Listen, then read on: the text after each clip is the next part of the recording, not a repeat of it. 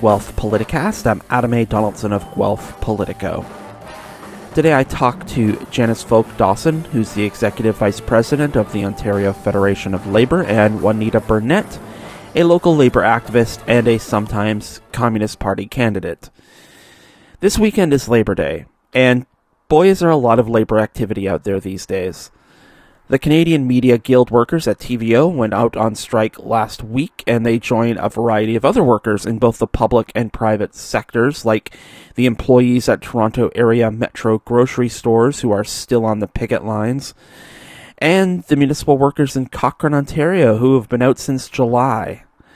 This is on top of strikes with national consequences this year, like the one that affected Vancouver ports earlier this summer, or the one that slowed down the processing of tax returns in Ottawa this past spring. Our podcast this week is not necessarily about any of those strikes, but it is about someone who's no longer here to support them. Someone in our community who held deeply the cause of advocating for workers' rights. And that is the topic of this week's Guelph Politicast.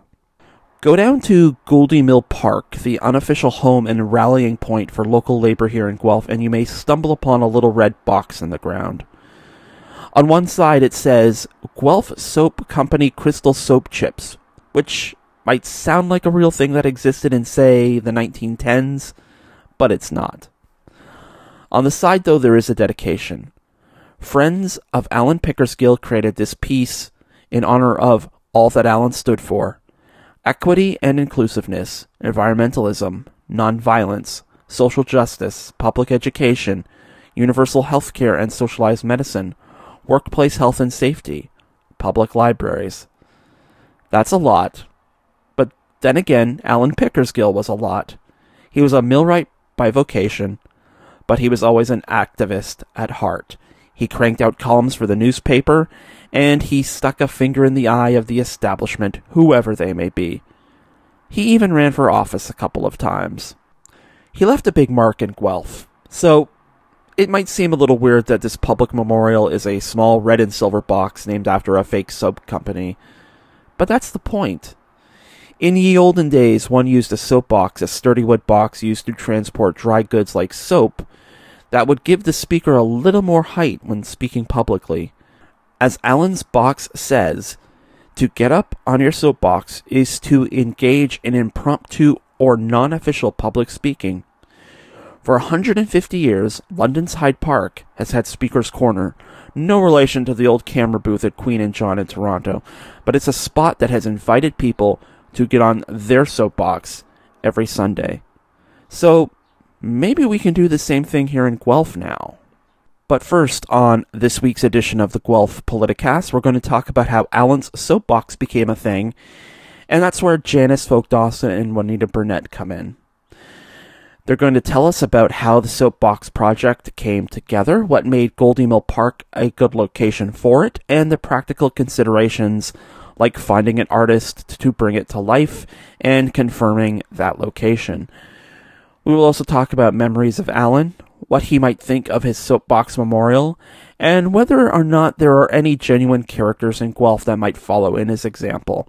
And finally, we will talk about the current state of labor here in Guelph and beyond, plus what the future of Alan's box might look like. So I caught up with Janice Folk Dawson and Juanita Burnett a couple of weeks ago via Zoom. Okay, so I am now being joined by Janice Folk Dawson. Hi, Janice. Hi, great to be here, Adam. And I'm also being joined by Juanita Burnett. Hi, Juanita. Hi, Adam. Great to be, be here and see your face. and of course, Juanita and Janice are both returning champions on the podcast. So uh, I thought I'd mention that right off the top. But um, since we're here to talk about Alan, um, I thought I'd just start off by asking both of you about, um, I guess, just sort of like generally, like when you think about Alan, what do you think about? Juanita, I'll start with you since you're on my screen right now. Okay. Um, I guess I think of Alan as a comrade to start. Um, he was a member of the Communist Party, but even when he left for the NDP, he um, was pretty solid about the political ideas that were there. And I really loved that. Um, I actually met him when I was with the NDP. So it goes back a long way. I think we had a mutual respect for each other. Um, I'm also a big book addict. So in support of the library, I I'm solidly behind that. And it's really exciting that the library, the new library downtown, is actually happening. Hmm. Uh, and and Janice, how about you? So my uh, history with uh, Alan goes back a long way. Alan was the uh, first president of Local 1334 at the University of Guelph. He was actually involved mm. Uh, in the organizing of that, right? And so I had the very great privilege of following in Alan's footsteps and becoming the president. But Alan was Alan and his brother Ed were some of the first people I met when I came to uh, came to Guelph. And Alan, right from the very beginning, like took me under his wing. Uh, he was obviously, you know, always a community warrior and protector of people in the community, and help people figure out what their role was. Uh, in the community. And when I first became involved with Labor Council, it was Alan who mentored me through because he had such a strong uh, health and safety uh, background, and that's where my background uh, comes from also. So um, for me, you know, Alan's a health and safety champion. Uh, I am the person that I am uh, because Alan pointed out to me uh, the skills and the talents that I had, that it was my responsibility to contribute to the community. Uh, and I think that that's what, uh, when I think about Alan, I think about all of the people uh, that he mentored, and I want to say actually femtored, because, um, you know, there's not many men I give that, that, that, that comment to, but definitely definitely uh, Alan was one of those individuals. Hmm. So the idea for a soapbox then, as as kind of like a a tribute to Alan, and uh, maybe Janice, you can start off by talking about how that idea started coming about. Yeah, it was.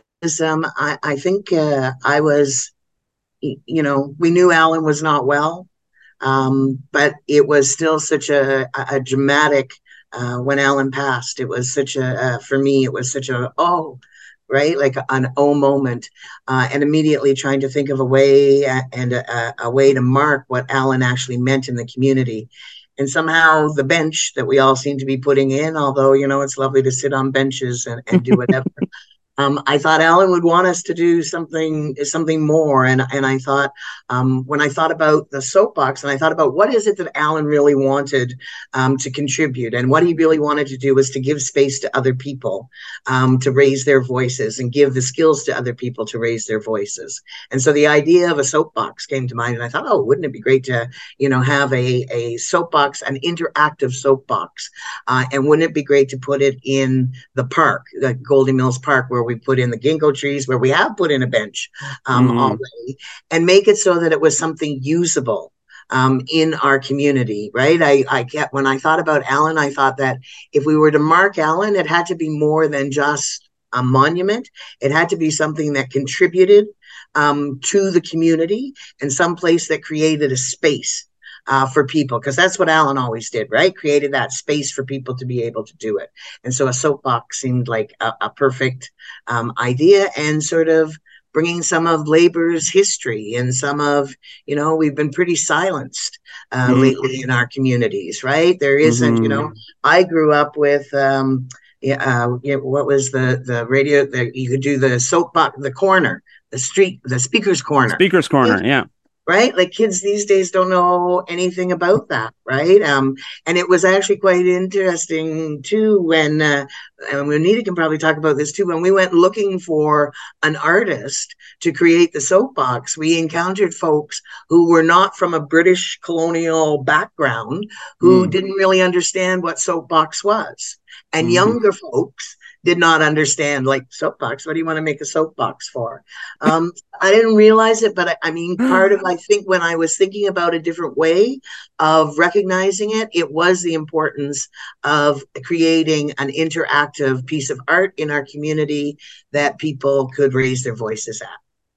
Well, Juanita, Janice teed you up because uh, you know, following from the idea is is how you bring it to life. So, how did this, how, in, in terms of how you intersect and how you got involved and and and you know that that process of trying to bring the the soapbox to life? Can you talk about that? Uh, hmm. sure. Um,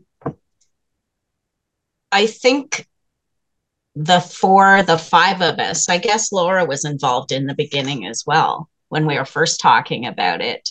We all had some idea of a soapbox, but it was really interesting to um, talk to Bonnie Durtnall, who's written about a lot of um, labor issues in Guelph, and um, to talk you know, get in deep about the soapbox. And I will just say now to get it out of the way before I forget, um, the the Guelph the crystal soap that is on the actual soapbox is creative license. It was not something in Bonnie's research. So mm-hmm. that wasn't on her that it is not necessarily tied to the Guelph Soap Company.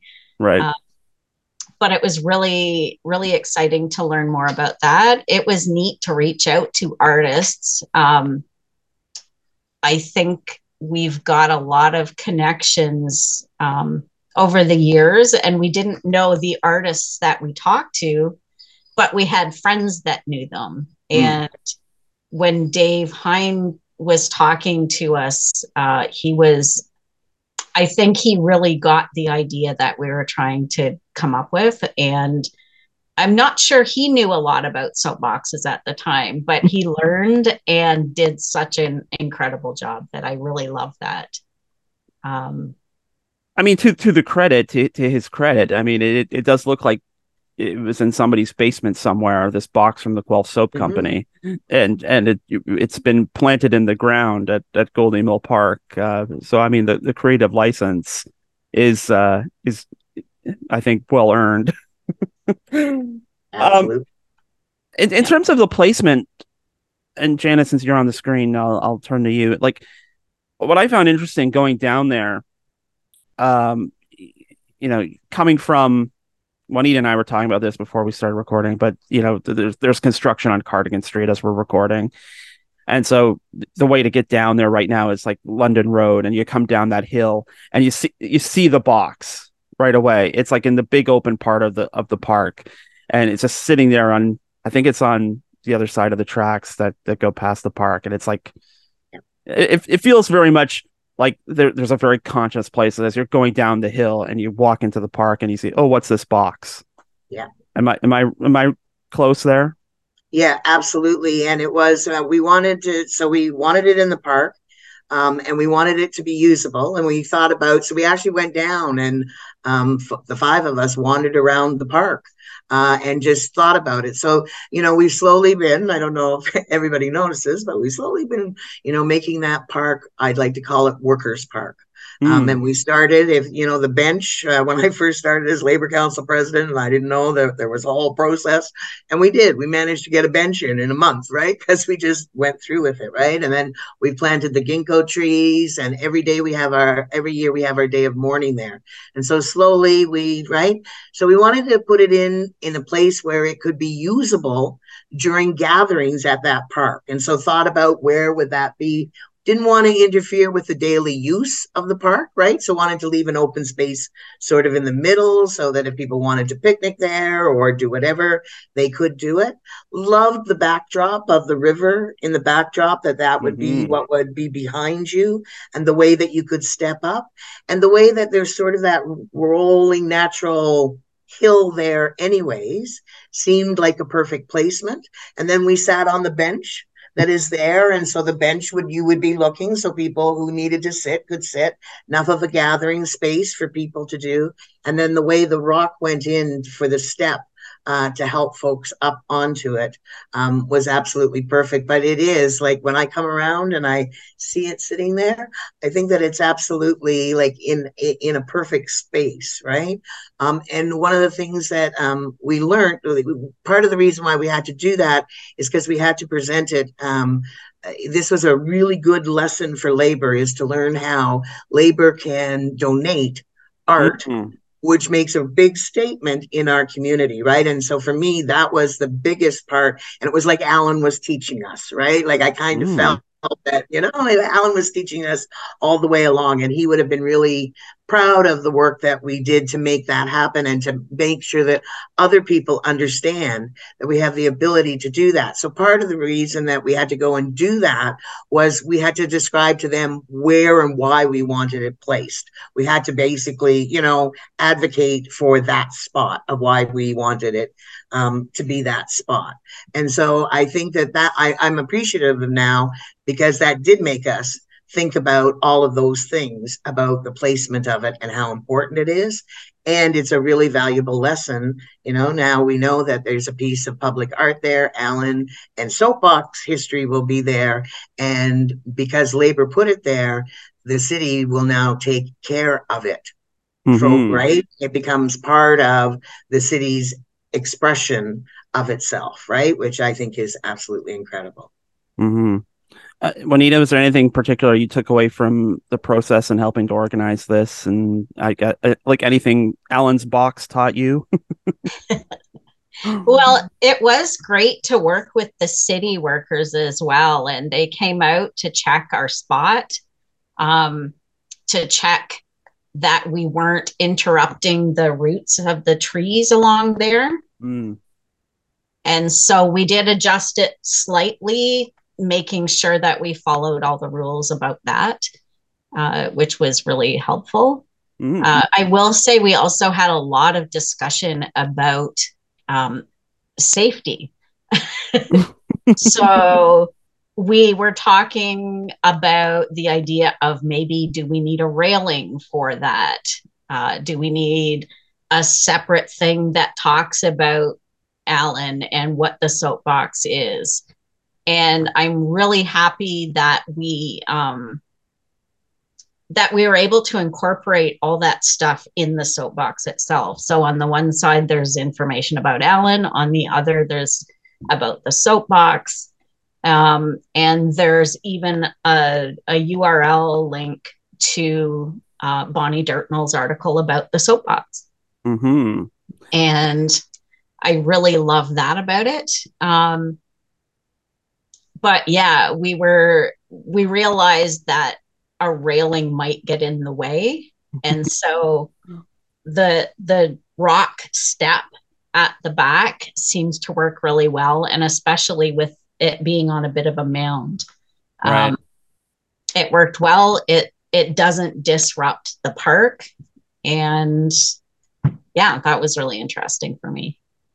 Yeah, no, it's it's very subtle. It's you notice it, but um, it also could just be like part of the the landscape there.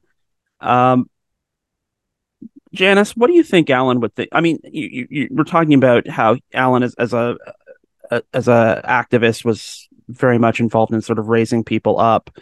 Um, given the the subtlety of the tribute, uh, I mean, how would you think Alan would feel about it? Would he feel that's a, appropriate? um, I, I, he would be, you know, Gruffy wouldn't have wanted us to do it, right? He would have, you know, um, a bucket of chicken would have been fine, Janice, right? But um, I think that what he would, I think he would have I hope he recognizes that the creativity of it is because we knew him.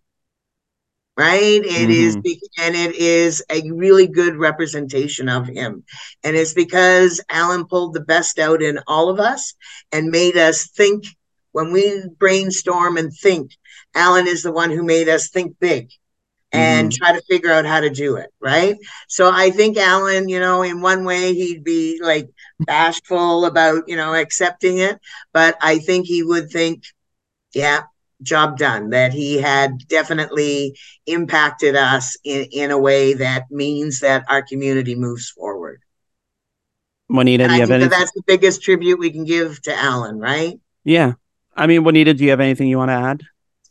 I really love that Lynn and the family are really appreciating um, the the piece, but also the thought behind it. Mm. and I love that there is a place where, you know, family and friends can go and feel like they're with him when they're down there. Yeah. Um, just casually walking by, or especially on um, days like the day of mourning or mm. whatever else we might start to do more down there. Yeah, and Alan has a lot of friends in Guelph, and I, I mean, for me personally, the I didn't know him very well. I knew him mostly through his columns, but um, you, you know, there's something I find I, I, find it ties into a lot of ways, like this humility you're talking about, the, the whole soapbox aspect and the the the historical significance of the soapbox, but also just sort of I hate to say it, but sort of how he died and, and when he died. Like he died in, I think, correct me if I'm wrong, but it was like winter 2021. It was like January, February. And yeah. I mean, and that was still like pandemic, we're kind of lockdown. Yeah. We weren't times. allowed to go and see him in hospice. We weren't yeah. allowed to, right? It was, even Lynn had limited access, right? And yeah. It was horrible, right? Yeah. It just, you know, he, he kind of just sort of like faded away. And you know, we now we now there's this like little tribute, which you know even he think would, would think would be too much of a tribute. Um, and uh, I don't know what I don't know what the, the the great cosmic message is that, but it it it seems it feels right to me. Is is what I'm what I think.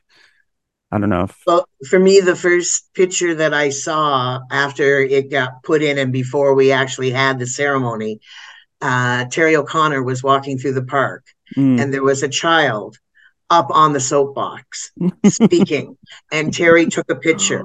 And i thought like it, i actually cried right? Because i thought that was exactly what alan would have wanted to happen. And the fact that the first official person was a uh, uh, was a child was see our communities on the way right? Like it's we, we've given a space but it's so weird you should say that, right? Because we're talking about like people don't know what the fun, like the, the classic function of the soapbox is. But it, like here's a child sort of like instinctively getting on Figured the soapbox. Figured it out, right? Yeah. right? That's I funny. thought of that, but that's a good point, right? It like it didn't like the history continues just by osmosis, right? You put the box mm-hmm. there, build it, and they will come. Mm-hmm.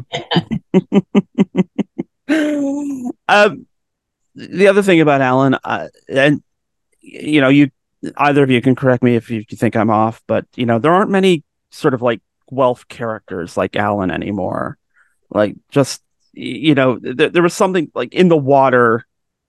Um, I guess in like the 60s and 70s here that created like people like Alan, that create people like Terry, like Edward Pickersgill, Alan's yeah. brother too. That you know, there's a certain alchemy that, um, you know, that group of folks, yeah, yeah. Yeah. I mean, that's yeah. I don't know what else to add to that, but it just it just it, he he was like kind of one of a kind kind of character who could, you know, wa- walk in all the worlds and, you know, eh, you know, I, I feel like maybe there's a maybe this is speaking to a bit to the tribalism of our times, but Alan could write in the Mercury uh, or in the Guelph Tribune, but he could also like hang out with the workers and and and you know stand in a picket line and and fight the good fight and you know talk talk a good game about you know workers' rights and I don't I don't know what else I can add. because he was a worker and mm-hmm. recognized mm-hmm. working class all the way through right and there right. there wasn't a divide um, and i think that alan for me is i mean i have the privilege of working in the labor movement um, and so for me a lot of times it doesn't seem like work right it's like mm. passion it's like a, a lifestyle and for me that was alan like alan's work was his lifestyle, right? It wasn't, you know, a separate nine to five sort of job and you put it away. It was Alan's lifestyle and and he and he, you know, gave credence to all of the different aspects of the work that he did, whether it was writing, whether it was health and safety advocacy, whether it was community on the street support, all of that work was given uh, credence and credibility, and it was his life, right? Mm-hmm. Mm-hmm. Yeah. the passion. Right. One of the things I love about Guelph is something I also love about Alan. And talking here, it reminds me of that, that so many of the different communities are connected in Guelph, Right. unlike any place I've lived. Um, so, you know, there are people who know him through darts. There are people who know him Exactly. through photography. There are people who know him uh, through political stuff and all of the above. So, I and I like the idea that the soapbox is there for all of the people. hmm In terms of like sort of, we, we've talked a bit about where we see the, I guess, the functionality of the box, um, in, in terms of like events, uh, you know, at Goldie Mill Park, things like the Day of Mourning. But in terms of just, you know, I, I guess is is the point like to, to draw attention to it? Like here is a marker for someone who spoke well and spoke dedicatedly to local issues, especially, you know, poverty, labor, and all that? Or is the point like we've set this up in the park? Yeah, it has a function for events, but it's also sort of like yours to discover, like t- to to borrow a phrase, you know, to, to, to, to- you know to stumble across as you're just sort of walking along the the, the Canada Trail or you know the just taking a walk in the park and you know exploring Guelph and you know you stumble across this thing and you learn about this crazy Guelph character named Alan Pickersgill. Um, I, I guess how how do we see that? Is this tribute or is this kind of like trivia? I guess to to to put it kind of bluntly. Maybe Juanita, you have some thoughts about that first. Uh, yes to all of that, I think. fair enough. Fair enough. I I guess that's another thing that I notice in Guelph a lot is there are random art pieces all over the all over the town. Um, Right. There's there's a really neat yard close to my house where someone has carved wood carving carving. So there's like an owl and a face, and if you look around, you see things that surprise and um, you can enjoy and learn things as well. So Hmm. I think it, you know, it's it suits a tribute to Alan, but it also suits Guelph. Right. Just sort of a found thing. Janice, anything you want to add? Well, and I do think I, first and foremost, I think that it is a tribute to Alan and to, uh, you know, the community uh, that Alan comes from. Um, but I think that, you know, one of the things that it does is, and Alan for me is a facilitator, right? Mm. Alan facilitated discussions, education, whatever. And so for me, the soapbox is like Alan facilitating those that you know don't know about it all of a sudden there's a bit of education a teachable moment happens Mm. uh, an interactive moment happens right um, so i think it's part of the tribute the fact that it is um, this it is you know for folks and i've i've heard from family members and i know as a friend i've been down there a couple times and sat on the box and had a conversation i know some folks have been down there and had a drink down there to Alan. Um, and then there's times when there's going to be folks for the first time finding out about soapboxes, right? So I think that Alan has facilitated, um, and this tribute facilitates all of that happening at this one little space, right? Mm. um, with Alan in the background, right?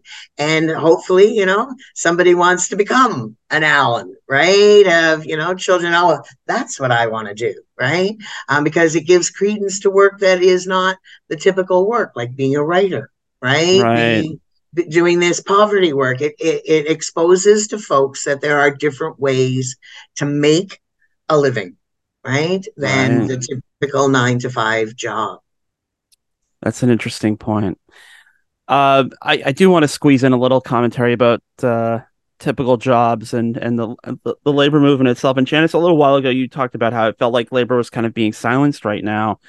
Um, I've kind of felt like it's the opposite. I feel like this this has been the last couple of years. It's sort of been a rare moment for labor where there's like real momentum behind the the movement more they're talking about teachers and i know you've been out for I would I would say a rare moment for workers, not Yeah. so much for union leaders. okay Um, fair enough so, um, I am absolutely, absolutely, and I've been on picket lines for the last couple of weeks. I've been like with uh, all around, um, uh, and definitely workers are rising, and workers are not being silenced, and that's why I'm glad there's soapboxes because.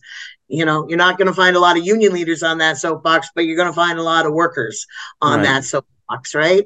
Uh, really impressed and really impressed, and you know, uh, uh, uh, uh, and Juanita knows me, we go back a long way. I have said, you know, it's when workers defy the union leadership that we'll actually start to move forward.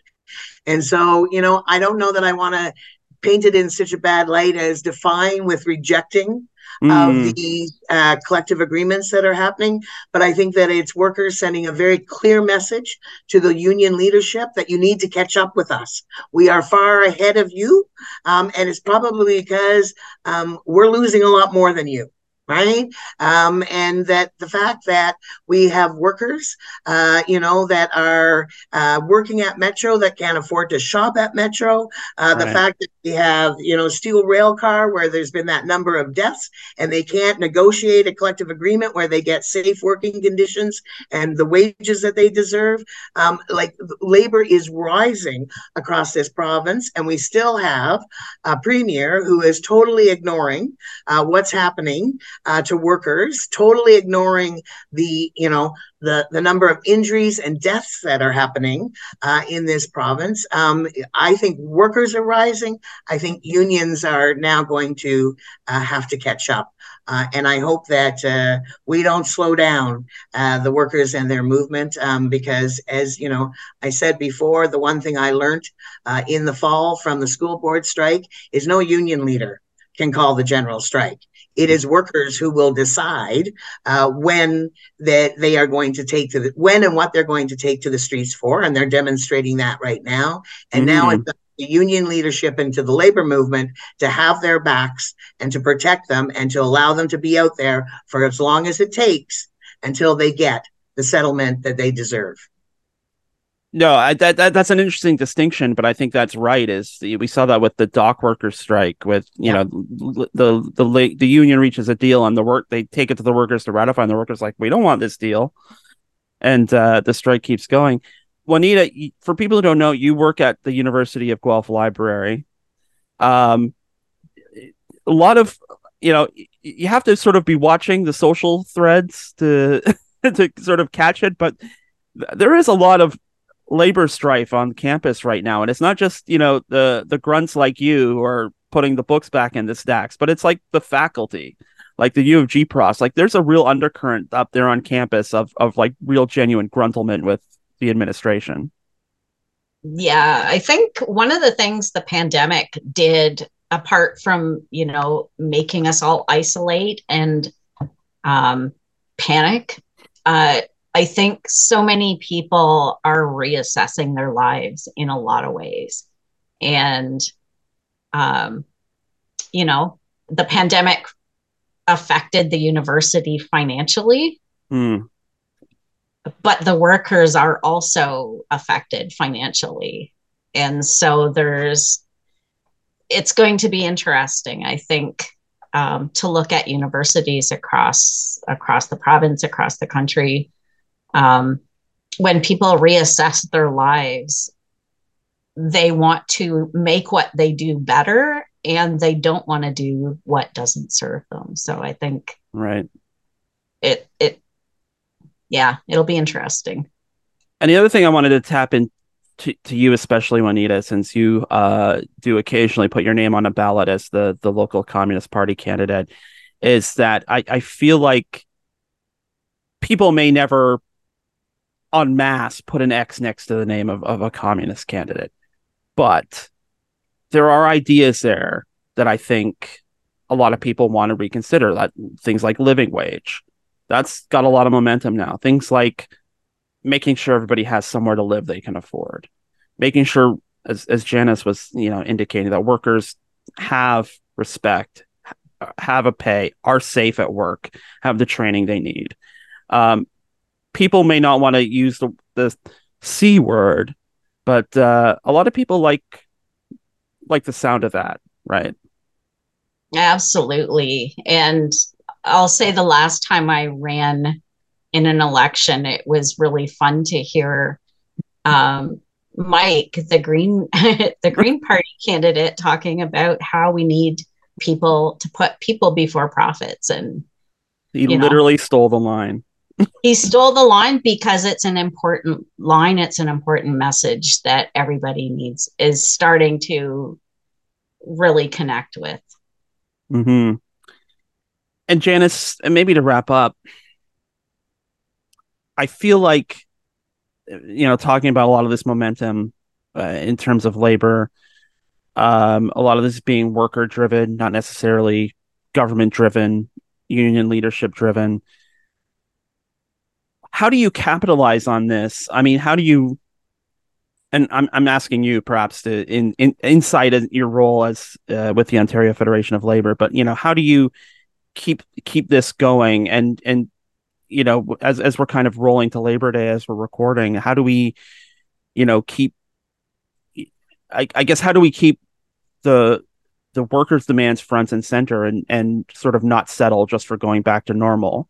Because I think as Juanita was saying like a, there's been there's been real momentum um, like these issues didn't just pop out of the ground during 2020 and 2021 it's it was there in the teens and the aughts and the 90s even. You know it just feels like there's a moment here that can really be capitalized on.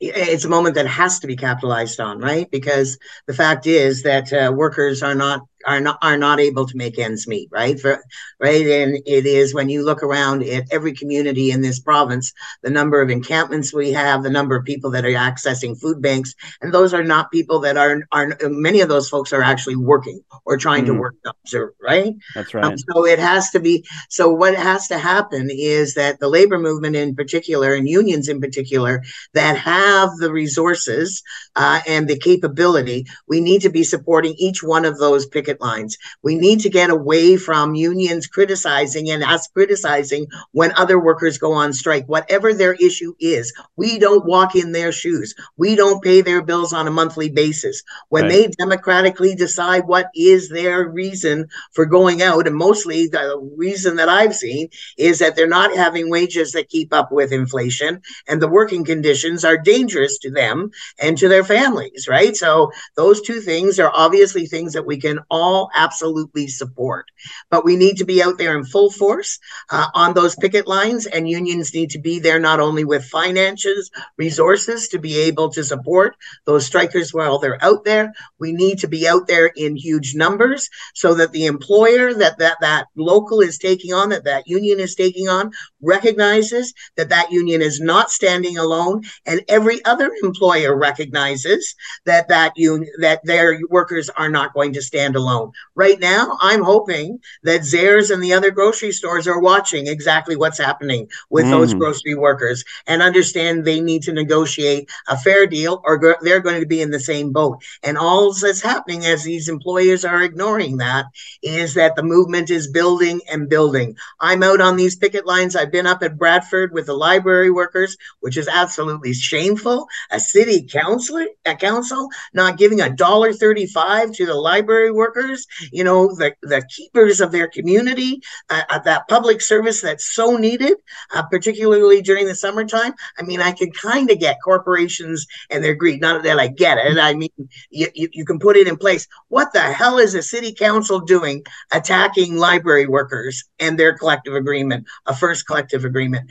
Out there on the streets, the community is behind them. Everybody Everybody gets it except these employers and this government. So what our responsibility is is these workers are, you know, keeping our economy going, keeping our communities going. We have to keep their backs safe. And we have to be out there and we have to be demanding and walking the line with them. And then I will move towards September 25th is the day the legislature returns.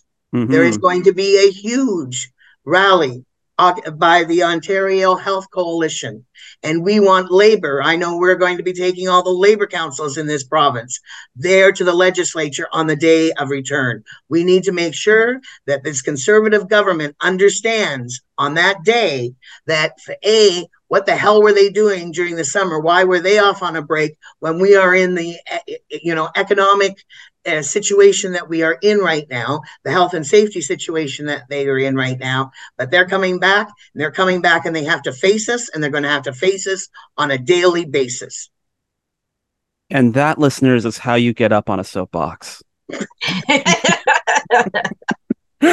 I could follow up, but I, I want to leave it there because I, I, I I am visioning you on a soapbox, even though I know you're in your office right now. But uh, so Janice Folk Dawson and Juanita Burnett, thank you so much for your time today, and uh, thank you for the soapbox. I think it's a real treat for the city.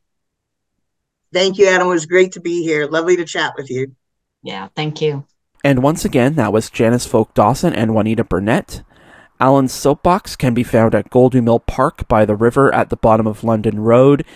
There doesn't seem to be any local plans to hold the annual Labor Day picnic in Riverside Park, but if you are looking for some labor related activity on your Labor Day, your best bet is to check out the events page on the Canadian Labour Congress's website at canadianlabour.ca.